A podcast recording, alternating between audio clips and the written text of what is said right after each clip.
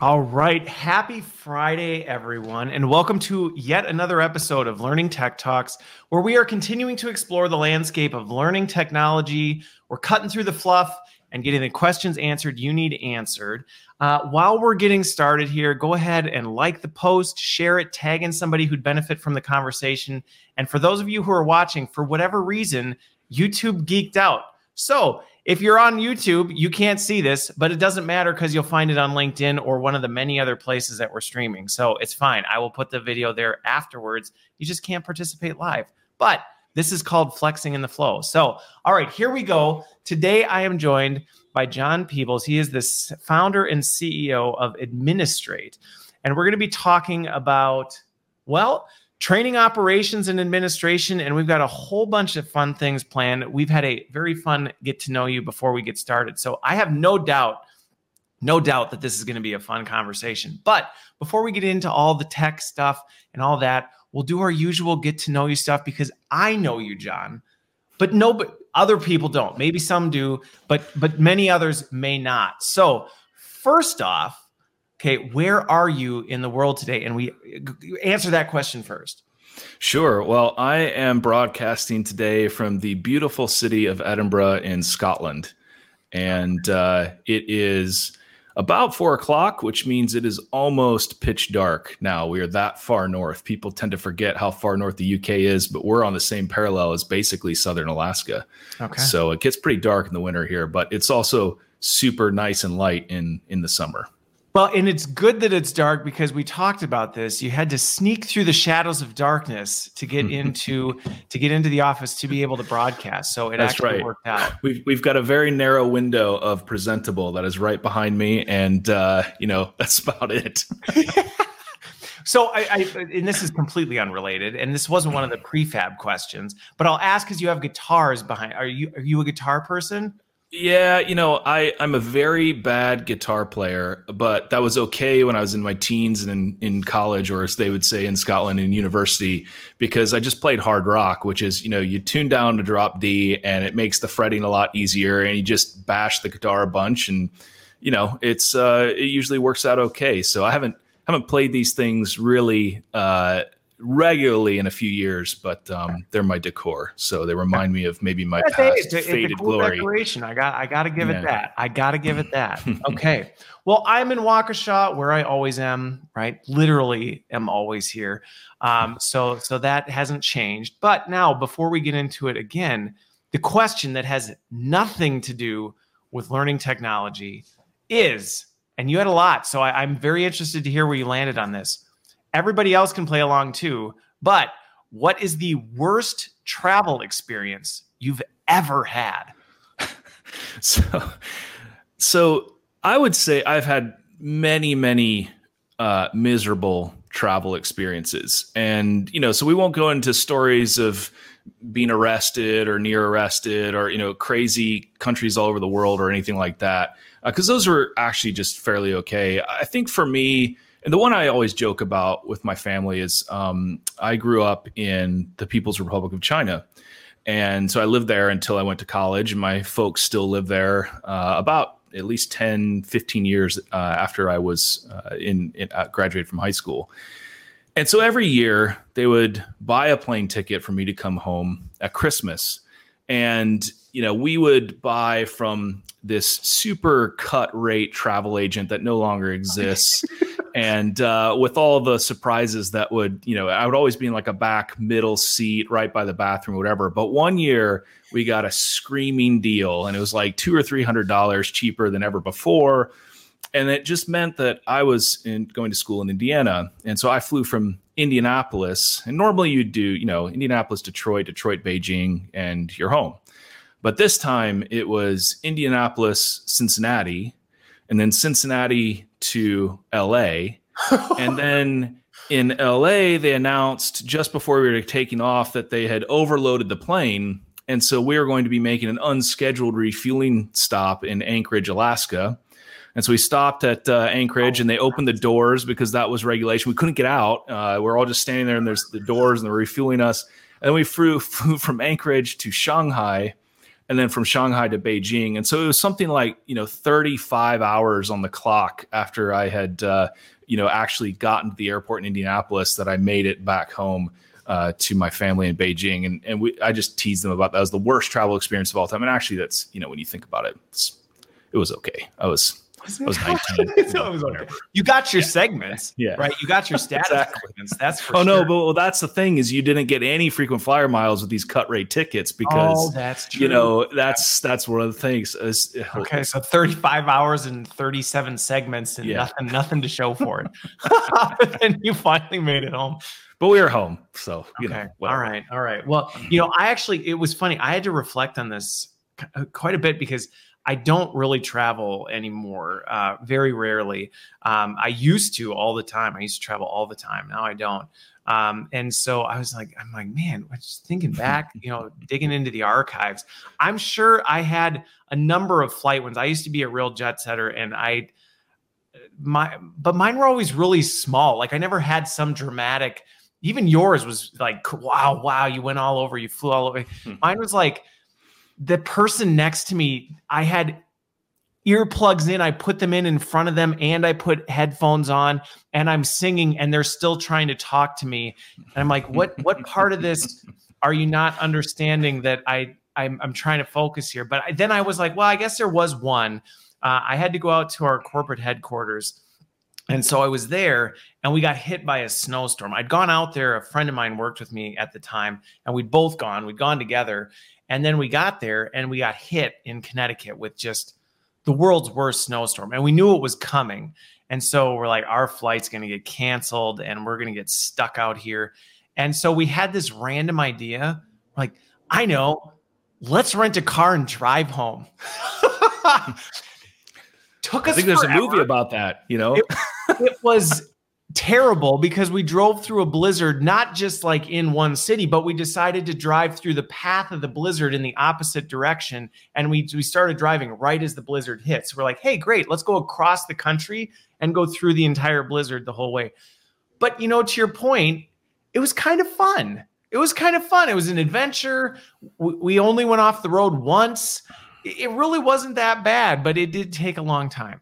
Yeah, more and more, it's just when I'm traveling and things go haywire, it's like, you know, I just keep reminding myself this is just going to be a great story one day. One day. one day, Maybe I'm not this day. This yeah. I'm going to be on a live stream with Christopher Lind. Exactly. And, and I'm going to be able to tell this story for everyone and they will enjoy it. All right. Well, so let's let's let's end with the travel stories. Those of you watching, also be sure to comment in. We I, I will bring the comments in if you have questions along the way as we get going. But let's transition into administrate and and this whole learning operations. So as the founder of this thing, I've got to, I've got to know the story, and I think everybody else would benefit from this to just hear wh- where did this come from? We, were you just sitting in an airport in Anchorage and you said, "I know." I'm going to create a training administration platform. yeah, no, uh, no, not at all. Um, so yeah, it's it's an interesting story actually, and basically, so I graduated from college, university, and ended up working at a startup in South Florida, and you know it was a great experience. Uh, I was the CTO and COO of that company, and we grew really, really quickly. And we were growing within a very niche segment of healthcare, which was pharmacy technology. And specifically within that, pharmacy transaction processing for these very special programs that had complex regulatory and pricing and all this type of stuff, right? And all of this was just super niche. And even if you're a pharmacist, you had to come on board and learn a ton. And as we started to grow very quickly, to about 120 people in just a few years and had a couple hundred hospitals. And we started to bring on partners and we had customers.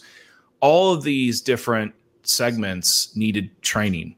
And we really just struggled with it. And I remember it it was an acute problem because you had to come on board and we had to get you up to speed and hopefully within weeks or months and we didn't have any software to track it we tinkered around with building some stuff there was a lot of LMSs out there, but for us, you know, as a combination of intensive classroom plus recertification, all the types of things that you would see in a complex training environment. And after I left that company, I had the opportunity to exit. It was one of those things that just stuck in my mind that was this unsolved problem that really bothered me because, you know, it's like there has to be a better way to solve this. And at the time, uh, we were in South Florida. We were desperate for engineers. South Florida is not where I would recommend starting a, a tech company per se. Really? Yeah, it's a major metro area that at the time was graduating about 55 computer science uh, graduates uh, per year. And uh, anyway, we were we were we looked to Scotland to to potentially open up an engineering hub in Edinburgh, and it never worked out for some silly unrelated reasons. But as I kind of looked back, you know, I grew up overseas, uh, wanted to continue to live overseas. There was this company in Scotland that was called Administrate, and they were looking for somebody to come on board. And what it was was software that had been an internal tool built by a training company up in the Highlands, uh, a little town named Fort William, which is the gateway to the Highlands. Um, incredibly beautiful surroundings. But this training company had started cobbling together some software that they thought could help run their their operation. Okay. And as they did this, some other partners and so on got interested and you know asked can we buy this and so it was it started life as a spin out but that idea of there's this software that can basically be infrastructure for that training operation uh, resonated with me and i felt like it you know there wasn't much else out there on the market that was really focused on that problem. And that was about nine years ago when I when I moved over here and uh, and came on board. Okay. Got it. Got it. Well, and so what's interesting about that is when you think about the inner workings or the operations of this stuff, that's not necessarily something you watch. You look on YouTube, you you you go to conferences. That's usually not the headliner. yeah, it's usually not the headliner. You like I am so excited to talk about the inner workings and the ops of learning and development. So I am just curious, and this is kind of more of a random get to know. Are you more of a process? Is that is that kind of just the way you? Is that what drew you to it? Where you're like, ah, I kind of like this space, even though it's not as flashy as maybe the LXP or something like that. Yeah. So I mean, I think uh, for for me, um, being the chief operating officer of this startup previously, the idea of having platforms that we could run portions of our business on was something that we thought a lot about, you know, and this is this is back in 2006 when we got when we started this company um, and you know there just wasn't the the huge range of software solutions out there. Even stuff like bug trackers for engineering just wasn't nearly as mature as as it is today. And so, you know, I've always been very interested in platforms that can help a business operate and be more efficient and so on. And you know, one of the things when I was growing up, my father was running a training company in China and my mother was a teacher unfor- unfortunately for me at times although it was, it was good over she was a teacher in my high school taught me.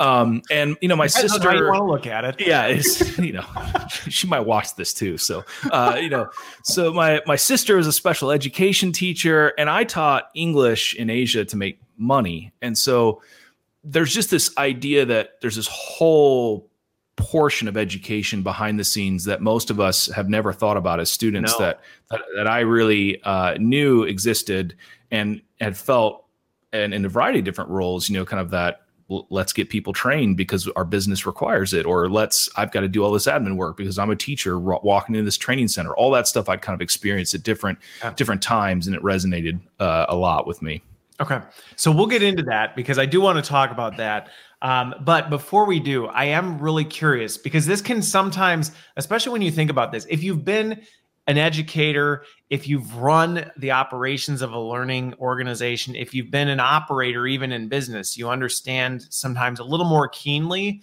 that, and we use the analogy of the iceberg, but backstage was you see this. What you don't see is the other 90% behind that. But that can sometimes be hard to explain. So I am curious when when you tell people what you do or hey we we created a software called administrate how do you how do you describe it yeah it's it's a great question and you know what we tend to to talk about these days and this is you know after a number of years kind of testing this idea or this thesis today we talk about the fact that we are ed tech infrastructure, right? Okay. We we really want to be infrastructure that all the other tools and things within the ed tech industry can plug into, and and probably your the rest of your tech stack that's within the main uh, business that you're running. And so that's what we describe ourselves if you are not in the industry, you're kind of like, huh, you know, isn't there already stuff to do that? That's weird. Oh, I had an LMS once and and you know, so on. If and you just say thanks, okay, you know what? Yeah, I, we're like, yeah, go, yeah. I gotta go get a coffee. Exactly. And if if you're in the industry, you might even, depending on how large your organization, where you sit within the training organization or L and D, you know, you might think, oh, we've got all that figured out. Nor- normally, executives, oh, we got all that figured out. Oh yeah. Um, mm-hmm. But uh, if you're on the if you're on the team that's normally responsible for things like reporting or analytics or classroom instruction delivery, resource management, usually it it really quickly resonates because you know that that pre- predominantly is is uh, managed with spreadsheets today. Okay, and and I would completely agree with that sentiment that a lot of times because things are happening, because things are happening, people just assume, yeah, we got that covered. Yeah. We got that covered. It's it's all good. I, as far as I know, everything's great. But you start digging in, and I think this is one of the most important reasons why, as leaders, it's it is really important to not that you got to be in the weeds, but you got to know what's happening in the trenches and understand what's going on. Because to your point, I would say most organizations if you actually peel back the onion and saw what was going in to make it work, you would go, "Oh, we got we we can do better than this. Like we can we can improve this." And not just you're doing something wrong. No, th- there's got to be a better way. We're using way too many resources, spending way too much time. It, it, there's way too much efficiency into the system. Absolutely. And, and I think the way that we tend to think about it is you know, this might be the third or fourth wave potentially of of, a transition that we've already witnessed. And you know, it started kind of with CRM, right? And it was first the sales team was like, we need a system to help run our our whole operation, whatever. And prior to that, I, mean, you know, maybe in the 80s, 90s, but you know, it's just it wasn't super well. And okay, fine, we'll get a CRM. And then the second wave, if you will, is was kind of marketing teams, right? Because if you rewind 10, 15 years, marketing didn't have any tools or platforms or anything. No. And they would just spend money and it'd be maybe Mad Men in color, right? And um, so so then you get then and then all of a sudden now it's like, oh, marketing has got to be one of the most instrumented and tool heavy yes. operations now. And and now our our hope is this that wave continues into uh, learning development, and so on, because um, the transformation that that happens is dramatic. You know, you have folks, you know, I don't know, 15 years ago, the idea of having a full time CRM administrator or some sort of full time data scientist or analytics person on a marketing team that would just be really strange and i think we're kind of at the cusp of that in l&d right now today and hopefully that just continues but i don't think it's a new thing and i don't think it's a, a thing that you know we're unfamiliar with. It just hasn't yet hit L and D in force. I think I'm really glad you brought that point up. I actually hadn't made the connection. I had with marketing, but I, I didn't really think about it from a sales CRM standpoint. And it is a very relatable analogy where you can think about you before CRMs there was just this well sales they keep track of their customers and they know where deals are and deals are happening so I, I we're good we're good versus yeah. all of a sudden it was well when you really started looking at the need you started realizing there is a lot of inefficiency and there's a lot of lost revenue and a lot of lost you know resources and wasted resources that we just didn't know were happening because it was all behind the curtain and we just kind of figured hey i don't care how the sausage sausage is made as long as it comes out the other end and i think that's that's a similar journey that we're on right now as an organization. And I, to me, where I see, you know, to your point of do do we think this trend should move forward? I think the answer is an obvious yes, or that would be to me,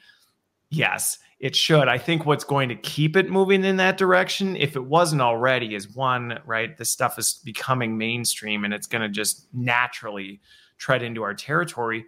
But I feel like 2020, especially, and again, to your point, all this stuff was coming before this this stuff was coming for us one way or the other.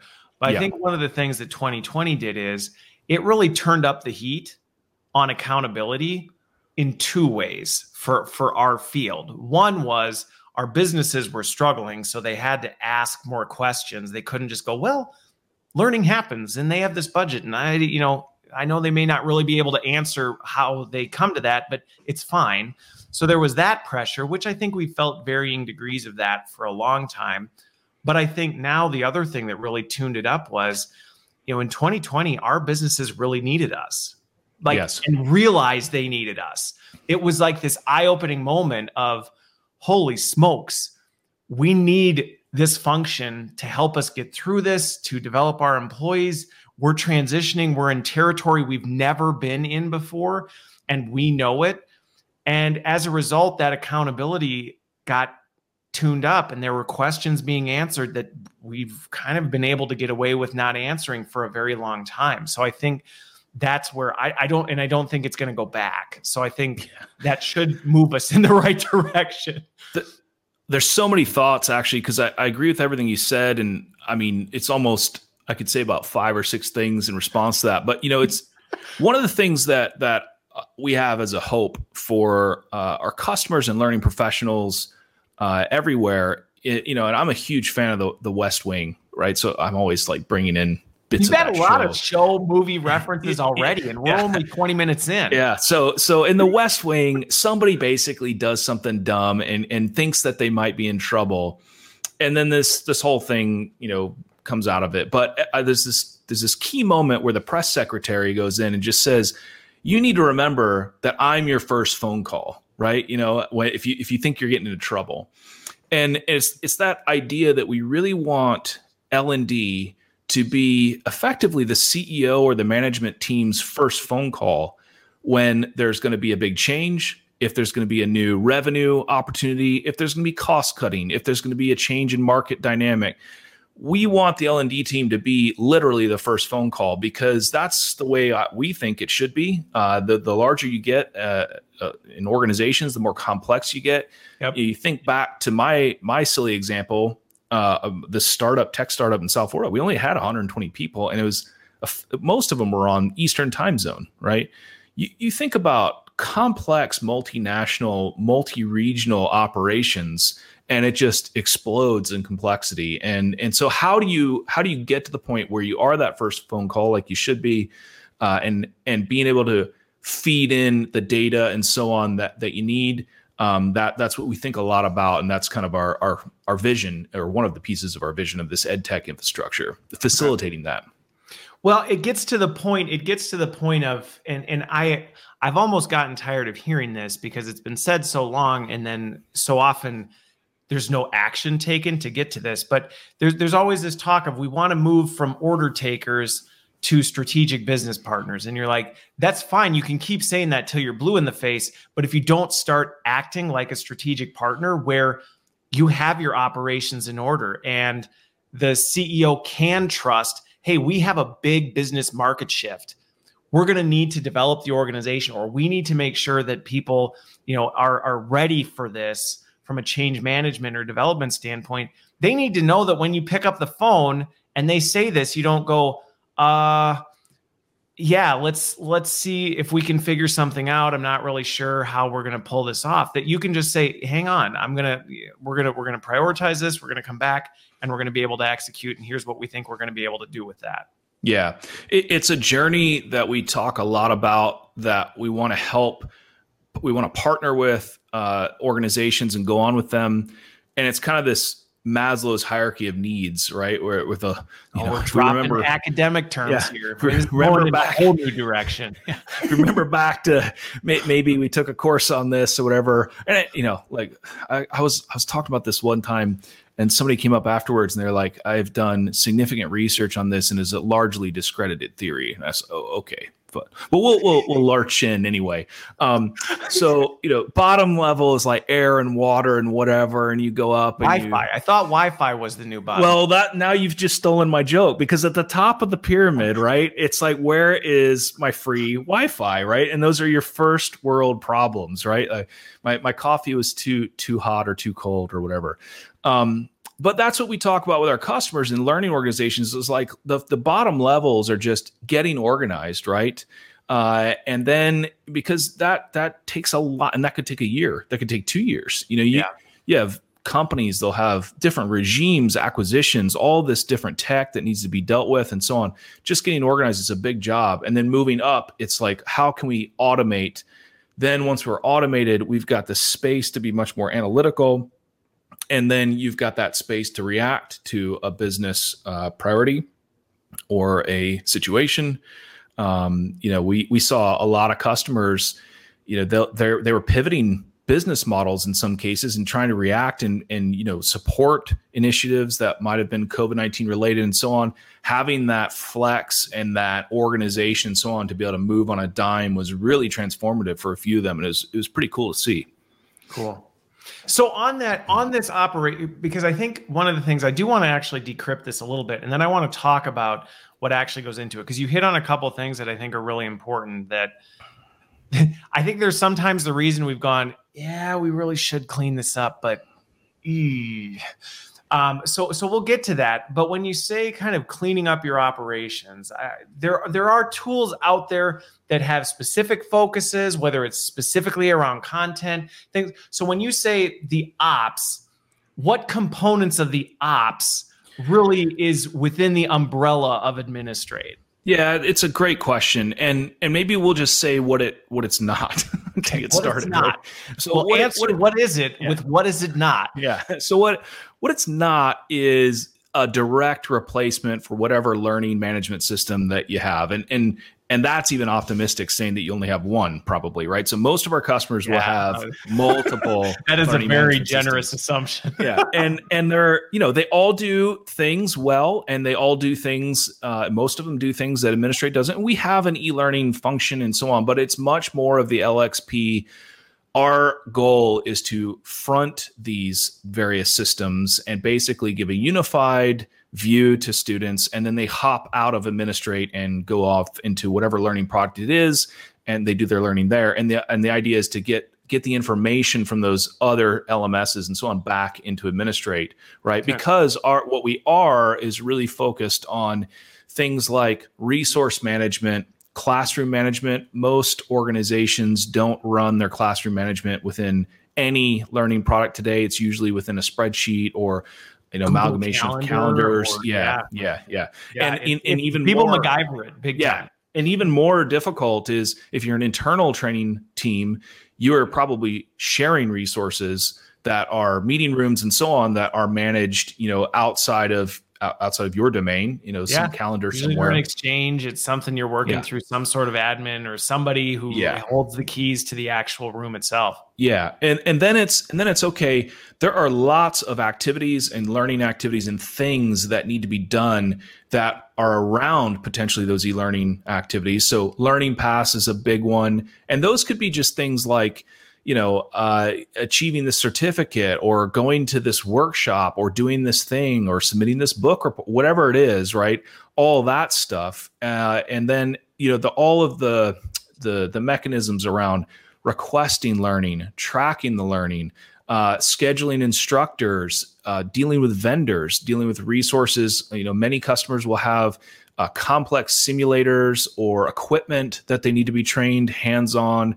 All of that resource management is kind of our bread and butter and what we help customers with. And and then you know once that is done and the you can start to be analytical about it. So we've invested a lot in in reporting and and so on uh, we then want to plug into the mainline business systems. Okay. And so if you're a manufacturer, that could be whatever is running your assembly line on the floor. Uh, that could be your mainline CRM if you're, you know, a, a software company or something. And the reason we want to do that is because then you can actually start making business decisions or, or at least illustrating how your training and your operational excellence is uh, supporting those business objectives. So probably that this is again a bit abstract and that that chafes me when I'm listening to people being very abstract. But like a great example of this is if you're a manufacturer, and we we did this with a, a customer of ours, Brunswick, who makes uh, a lot of boat. They have a lot of boat brands in addition to bowling balls. I Um, was just going to say the bowling company. Yes, yes. So that that I would say I, I don't remember, but I think you know how many bowling balls you have to sell to make one boat, and they've got like 15 different boat brands. Wow. Um, so you know, we we go in with Boston Whaler, uh, who is inexplicably located in North Florida, and they integrated us with their their assembly line manufacturing resource planning software. And so it was simple stuff, but all things being equal, if Chris, you're being scheduled for a shift and I'm being scheduled for the same shift, they'll go with you because you've progressed farther or longer or be- done what better in your training or had the training and I haven't. And so that's just a very simple thing. And then once you show up on the assembly line, it was okay, install this propeller, let's just say. You could only accept that job if you'd been trained because the system was query and administrate. And then yeah. once you have you're actually sitting there installing the propeller, you could pull up the the training materials and the documentation reference stuff again served out of administrate into the software so you can remember which way the propeller turned. And and it's things like that that when we went in and visited and said how's it going? You know this is a number of years ago uh, they were they were all feeding back to us stuff like we we love administrate because it reduces our manufacturing errors. And, yep. and we were like what and i was like oh yeah that's actually really what we're all about here in l&d yeah. right?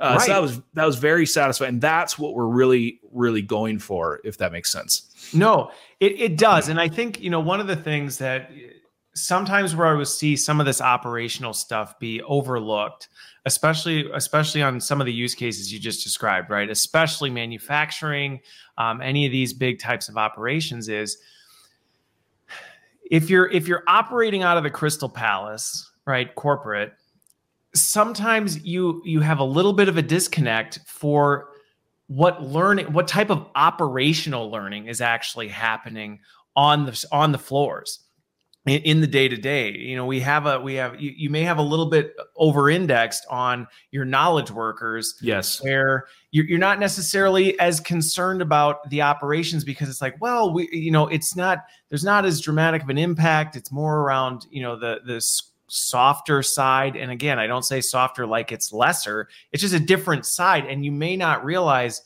there are parts of your organization that fundamentally this can to your point reduce manufacturing errors. Yes. This can reduce, you know, customer complaints. This can reduce, you know, cust- increase customer sat. Some of these things that they may be metrics that aren't specifically within your wheelhouse and it may be easy to say, well, that's not necessarily a problem I'm dealing with right now, but my answer to that would be, well, it's happening in your organization somewhere. You just may not have visibility into it. And that doesn't mean there's also not opportunity in your org itself. Yeah you're you're absolutely correct. I mean the, there's the, there's even this thing where it's like you know because a lot of us are knowledge workers and probably many of us that are watching or listening are knowledge workers but we we do forget you, know, you can take a software engineer and more or less transplant them into any software discipline or, or, or operation pretty much anywhere. It's more or less the same. But you know, when when Brunswick was trying to hire in folks to work on their assembly line, it didn't matter if you've been an assembly line worker your entire life. You still had to go and learn. I mean, you could move from a BMW plant to a Mercedes plant. You still have to go through this whole regimen of training. Yeah, and it's it's non-negotiable and it is super super important. And and the other thing that we think about a lot is how do you turn training and the L&D function, uh, the metrics and the data that we have into leading or lagging indicators that are yes. important to the business, right? So uh, the example that I like to use is software company of, as a customer of ours, ForgeRock, and they're very fast growing startup uh, in the identity management space. But they they just simply exposed training uptake records for each customer because they they train both the internal employees, but they also train customers um, on how to use their products. And they just expose those records to the renewals team, and they're subscription based business, right? So renewals are the lifeblood. You have to renew. And yep. just by seeing which customers were no longer taking any training was a massive leading indicator that that customer may not re- may not renew. And the renewals team could be like, uh oh, we've got a problem here. Nobody's been training in the last three or four months. They got a renewal date in three or four months. We need to hop on this and figure out what's going on. Yeah. So it's super powerful stuff like that that that we have in the L and D and the training space that the rest of the business really needs in order to to achieve that excellence. and I think it's such an important point in in terms of thinking about this because I think for a long time we haven't realized the gold mine of business value we've been sitting on or or we really haven't been shepherding it very well because it's just we've kind of been leaving it to do its thing and we're like oh we don't really know you know it's on a tape drive somewhere. I'm sure or a spreadsheet that it's all in it's all in john's head i'm sure we're fine. And not realizing hey if we can actually extract that if we can pull this out if we can manage this really well we now have business data not learning data, not, hey, so many people completed e learnings. No, we have actual business data that can show us. And if we learn how to read that, to your point of, hey, we've got leading indicators here. Customer education is another per prime example I think of. Um, I, you know, I remember leading customer education for a firm, and it was a similar type thing where you could start to see, hey, we know how to predict, and we can reduce customer complaints and customer service inquiries because we know, you know what, we've got a learning problem over here. And if we can reduce volume of that, we can dramatically reduce workforce planning for customer education. I mean, it was it was crazy when you actually start playing with this stuff to realize how much power you wield that we just we don't realize we have it.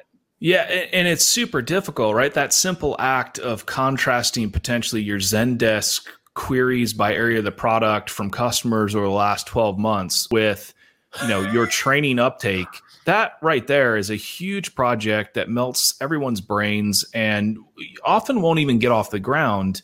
That's probably the base most basic level too. And and so it, it's that type of thing. And, and, it's it's nobody's fault right? Because uh, learning products just haven't really thought deeply about this. Um, but uh, that's the thing that that we're hoping will be a real sea change over the next you know decade let's just say. Yeah. It's it's funny because i'm now having like a cold sweat starting to run run over me as i remember times where you know you didn't have tools like this to help and all of a sudden i'm thinking right you're in the healthcare industry. There's an audit and you need to pull all of this stuff. Yeah maybe you can go to your lms and say hey what do we need to do? But what happens when they're like that's not enough yeah. We need to see who's actually, and you're going, uh, oh, we gotta, we gotta start scrubbing and looking for this stuff. And you spend the next, yeah, like I said, it's making me not the, feel so well right now. Just the, reflecting back on times when that's happened. But you have, you almost have this amnesia where you do it and then it's over and then you, are like, well, we'll get back to it. We'll get, eh, we'll, we don't ever want to go through that again. And then life gets in front of us. We keep moving forward, and then it happens again, and it happens again. And I think what we're talking about is rather than waiting for it to happen and reacting, solve the problem so that you don't have to fix it anymore. Yeah, yeah, and I, and I think compliance is such a minefield, right? Because you know we've even been approached by by companies and you know they can't they need to be able to tie training uh, a certain person got a certain training at a certain date and time on a certain document right that is versioned.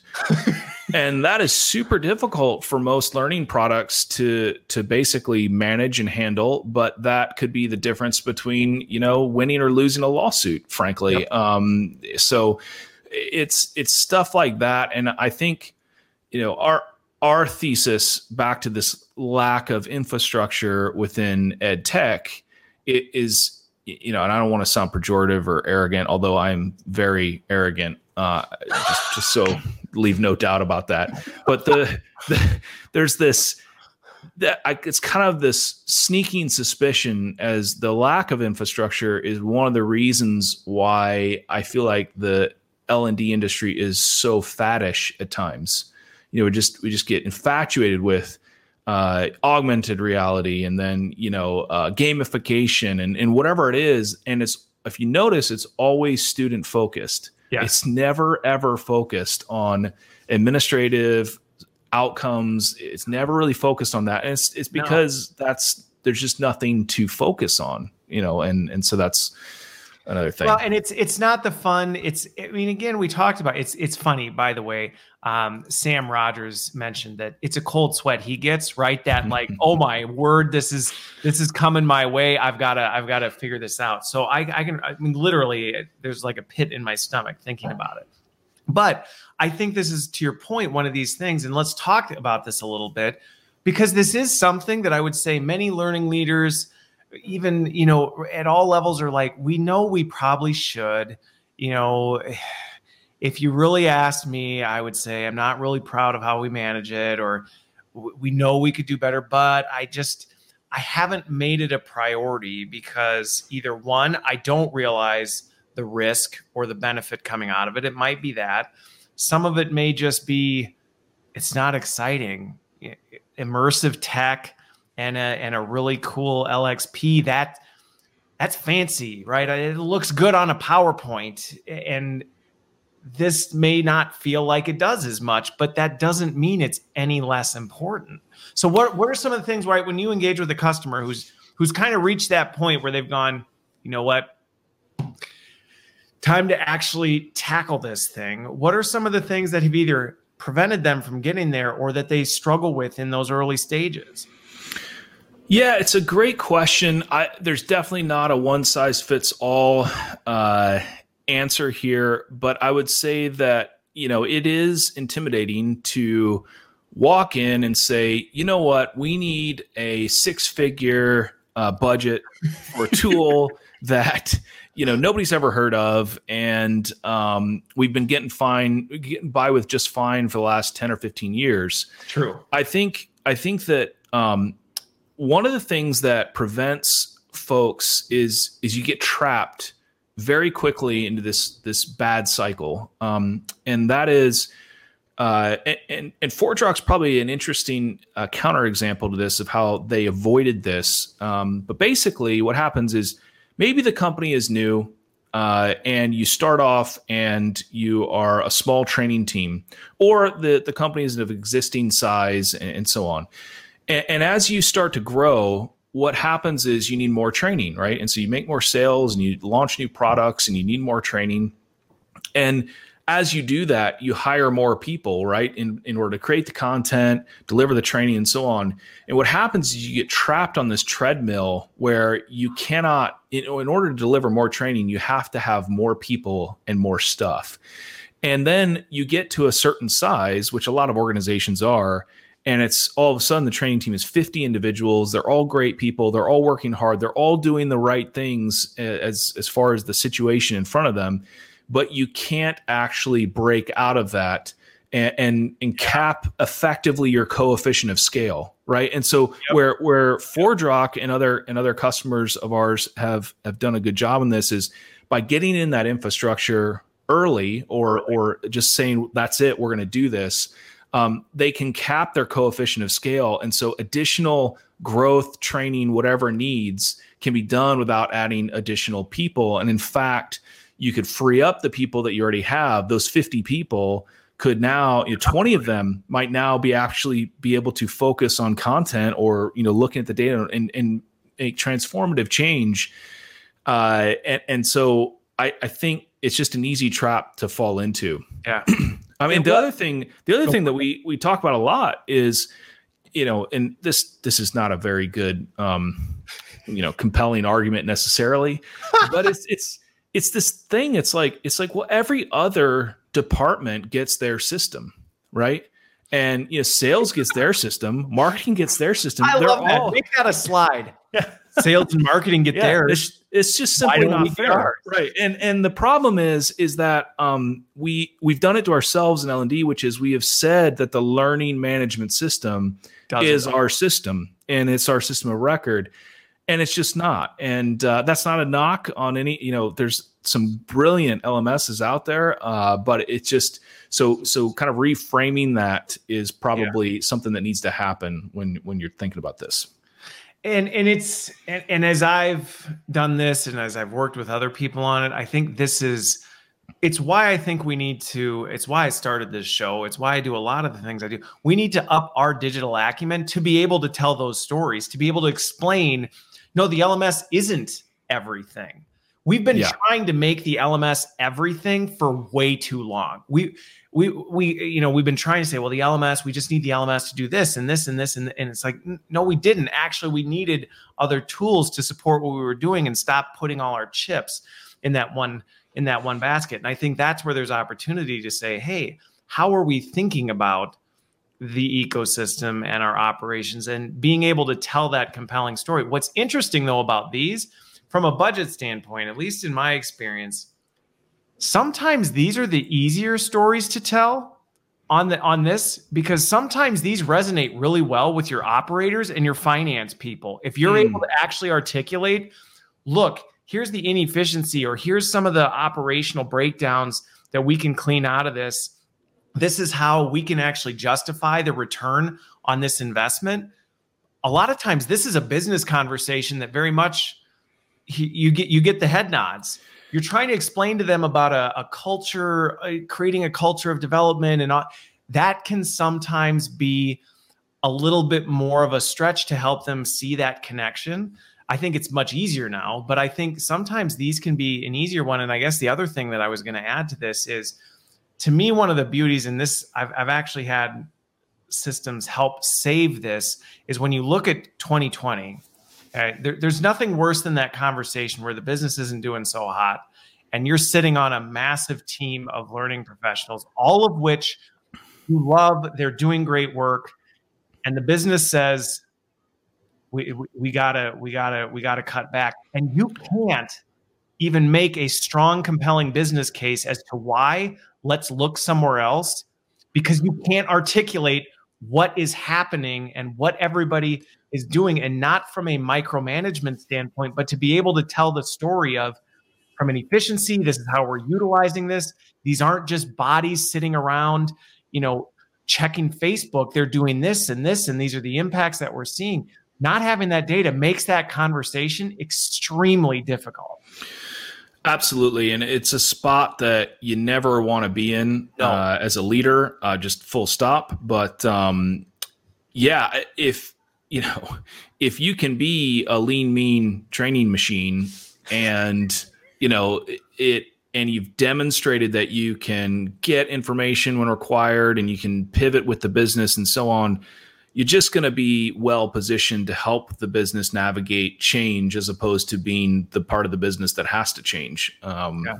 Uh, so yeah, we that that's been you know, and we all we all say this. We've all known this for years. You know, it's kind of that that thing that the ghost story that training professionals tell each other, which is you know the training is the first thing that's cut in a recession, oh, and uh, you know campfire ghost story.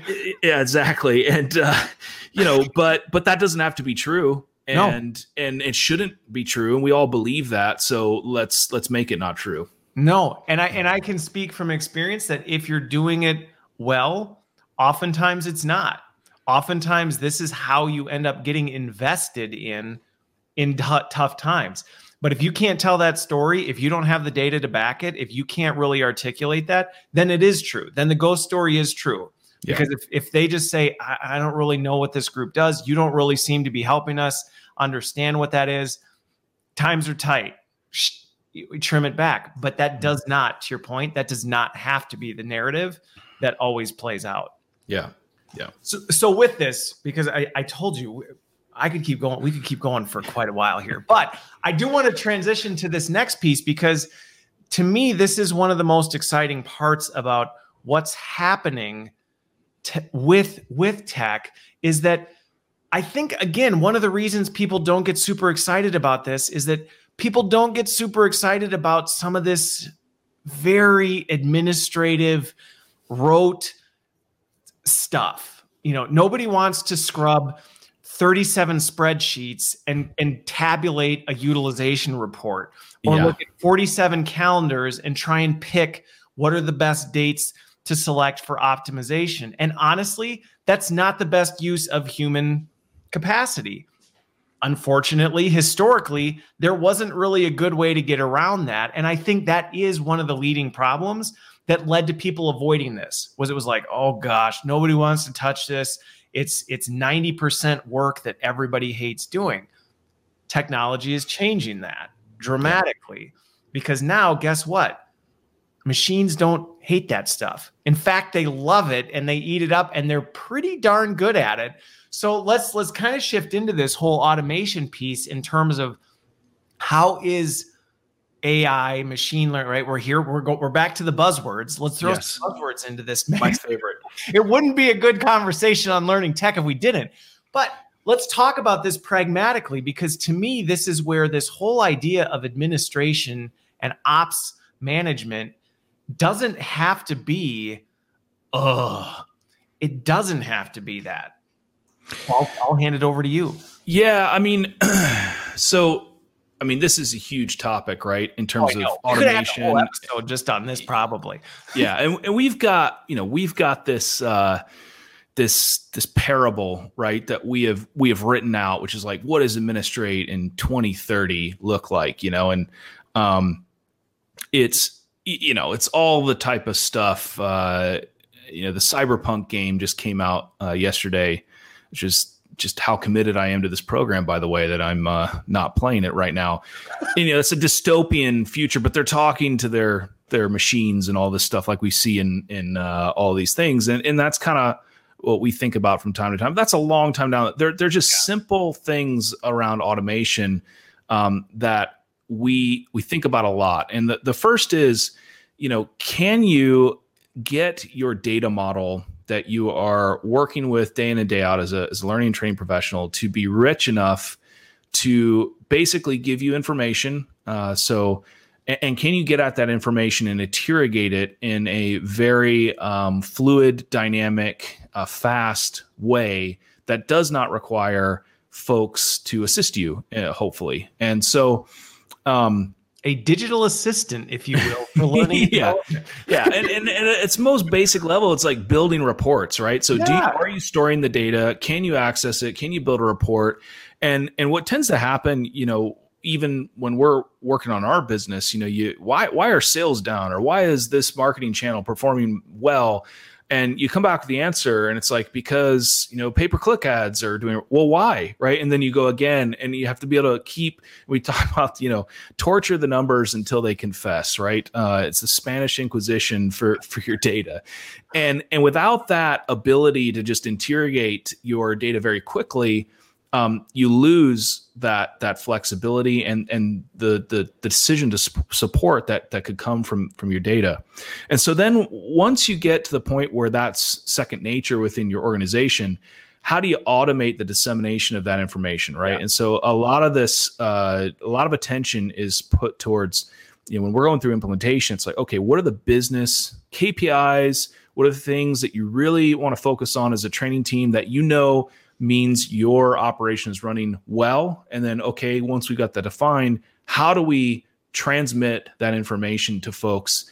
Many of whom probably will never ever log into administrate or don't even know what it is, right? And yep. and so just the simple act of an automatic email that goes out with a report attached is transformative for organizations um, and it happens it happens all the time and, and, those are those are fairly you know straightforward instances of automation or even just stuff like we've just hired somebody and they get put in the HR system and then it automatically you know spits that data yep. into administrate so you don't have to think about it. You know when we're going through and demoing the system there's all these like add student add you know whatever.